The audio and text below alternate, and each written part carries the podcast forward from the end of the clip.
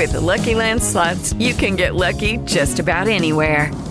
This is your captain speaking. Uh, we've got clear runway and the weather's fine, but we're just going to circle up here a while and uh, get lucky. No, no, nothing like that. It's just these cash prizes add up quick. So I suggest you sit back, keep your tray table upright, and start getting lucky. Play for free at LuckyLandSlots.com. Are you feeling lucky? No purchase necessary. Void where prohibited by law. 18 plus terms and conditions apply. See website for details.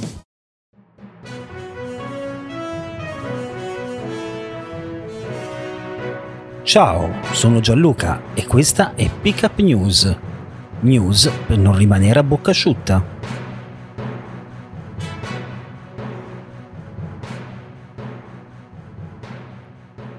E benvenuti amici, benvenuti amiche di Pickup News a questo nuovo appuntamento oggi mercoledì 18 agosto 2021. Io sono Gianluca e questa settimana è dedicata ai grandi personaggi e alle grandi invenzioni che hanno rivoluzionato il mondo in cui oggi viviamo e dopo aver parlato di un grande uomo ieri come Gino Strada che ci ha insegnato che dove c'è una bomba è guerra ed è sempre guerra, oggi parliamo di un tema molto più leggero, un tema molto più rilassante, vogliamo dire anche un po' più estivo, anche se c'è poco da stare tranquilli dopo il Ferragosto che abbiamo passato perché sembra che hanno aspettato Ferragosto per far succedere la qualunque e parliamo del modo in cui noi ora passiamo il tempo, il modo in cui noi ci rilassiamo e guardiamo un film o una serie tv.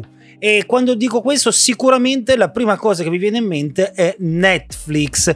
Ed è proprio di Netflix e del suo cofondatore Reed Hastings che voglio parlarvi oggi come personaggio del giorno. Perché? Perché ovviamente non è morto, fortunatamente, e non, anzi, forse solo Gino Strada sarà, sarà il personaggio che purtroppo non c'è più di cui parleremo, ma uh, vi voglio parlare di Netflix perché chi come me è nato alla fine degli anni 80, chi è nato prima di me ancora di più, ma anche quelli nati nei primi anni 90 sanno che quando si voleva passare una serata guardando un film, una serie tv o giocare a un videogioco c'era uno e un solo risultato possibile, solo e soltanto una soluzione applicabile, cioè il videonoleggio che era ed è rimasto blockbuster. E sì, blockbuster sembrava imbattibile, sembrava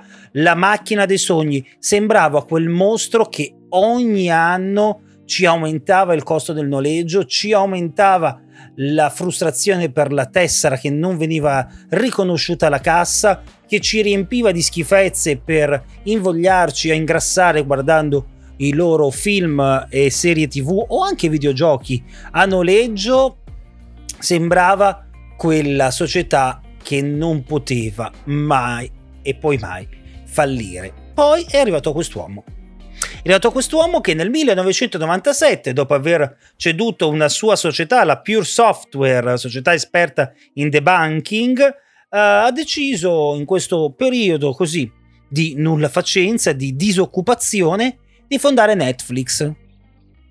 E voi direte, era il 1997, quando ci si connetteva all'internet, ci accendeva il modem, faceva ancora vabbè, imitazione del modello 56k pessima ed evitabile, ma non la taglio, non la taglierò per onestà intellettuale verso il vostro intelletto che è stato bruciato da questa mia imitazione del modem, ma che vedeva già in internet e nella diffusione della rete il futuro a differenza di una miope blockbuster che non ha mai creduto in internet e soprattutto ha sempre pensato che il cinema era nelle grandi sale e in VHS o DVD, quindi in noleggio e non certo in streaming, in piacere immateriale. Blockbuster era convinta che il piacere del cineofilo era quello di toccare con mano il film, che fosse al cinema con un biglietto o che fosse da blockbuster con un DVD o una videocassetta, quello era il vero godimento. E probabilmente ci sono ancora i feticisti del fisico, in alcuni casi anch'io o ancora il feticismo del fisico, nel mondo della musica basti pensare al ritorno del vinile, che non è nient'altro che il feticismo di avere in mano un uh, qualcosa che possiamo toccare e ascoltare. Ma Netflix uh, aveva deciso di evitare la puzza di piedi, sì perché la cosa inconfondibile di Blockbuster quando si andava era la puzza di piedi che c'era in qualsiasi ora del giorno e della notte in qualsiasi blockbuster del mondo probabilmente era un, uh, una, un diffusore di aromi fatto apposta uh, da Blockbuster per dare un sentore di casa. Tu entravi a Blockbuster, sentivi la puzza di piedi e dici, ah, siamo a casa.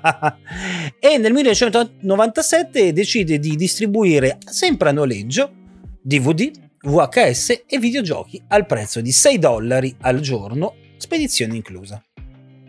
Che era la stessa cifra di Netflix ma senza lo sbatti di andare. Cioè, scusate, che era la stessa cifra di blockbuster, ma senza lo sbatti di andare accendere la macchina, magari al freddo, raggiungere il blockbuster e trovarsi a spendere oltre ai 6 dollari del film altri 42 dollari o euro in Italia o 1000 lire all'inizio uh, in caramelle, patatine, bibite e stronzate varie che si compravano proprio da blockbuster.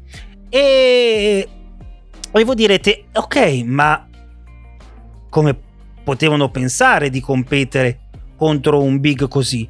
Beh, hanno perseverato perché nei primi cinque anni Netflix non, non sfonda, ma si inizia a parlare di internet, si inizia a parlare che entro i cinque anni successivi la metà delle produzioni verrà vista direttamente in streaming. Stiamo parlando inizialmente del 1997, vuol dire che 5 anni dopo è il 2002, ma internet non è ancora pronto, ha appena superato il millennium bug. E quindi la previsione è spostata di altri 5 anni. E poi ancora di altri 5. E poi quando Netflix inizia a investire sui contenuti e non solo sulla distribuzione, spendendo 100 milioni di dollari per produrre la prima stagione di House of Cards, tra l'altro una delle mie serie preferite, se non la mia serie eh, political drama preferita, e, beh, arriva la botta, arriva la rivoluzione. Blockbuster va sempre più in crisi, il 60% degli utenti guardano contenuti direttamente in streaming dalla piattaforma, non richiedono più il DVD o la VHS e Netflix diventa la potenza che è oggi. Eh, dati non aggiornatissimi, credo eh, addirittura di 5 anni fa, parlavano di oltre 65 milioni di utenti. Eh, ad oggi penso che si siano superati i 100 milioni di utenti. Provo a vedere se riesco a trovare al volo questo uh, dato. Ma contate che Netflix nel 2019 ha um, fatturato 20,156 miliardi di dollari con un utile di 1,866 miliardi. Vuol dire che su 20 miliardi 18 li spende in nuove produzioni originali e dipendenti. I dipendenti poi non sono poi così tanti in realtà, perché sono 8600 per tutto il mondo. Vuol dire che con credo mezzo miliardo paghi tutti i dipendenti, tutto il resto sono nuove produzioni per fare nuovi abbonati. E da lì non ce ne siamo resi conto, ma non abbiamo più un solo DVD in casa, se non per feticismo o per voglia di avere gli spazi pieni, ma siamo invece pieni di app di streaming.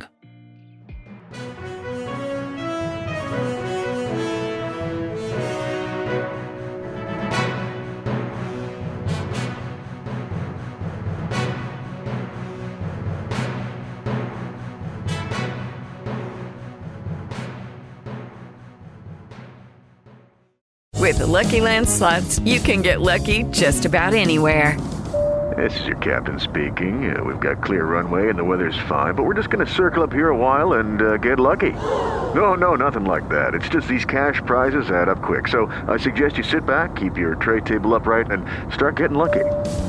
Play for free at LuckyLandSlots.com. Are you feeling lucky? No purchase necessary. Void where prohibited by law. 18 plus terms and conditions apply. See website for details.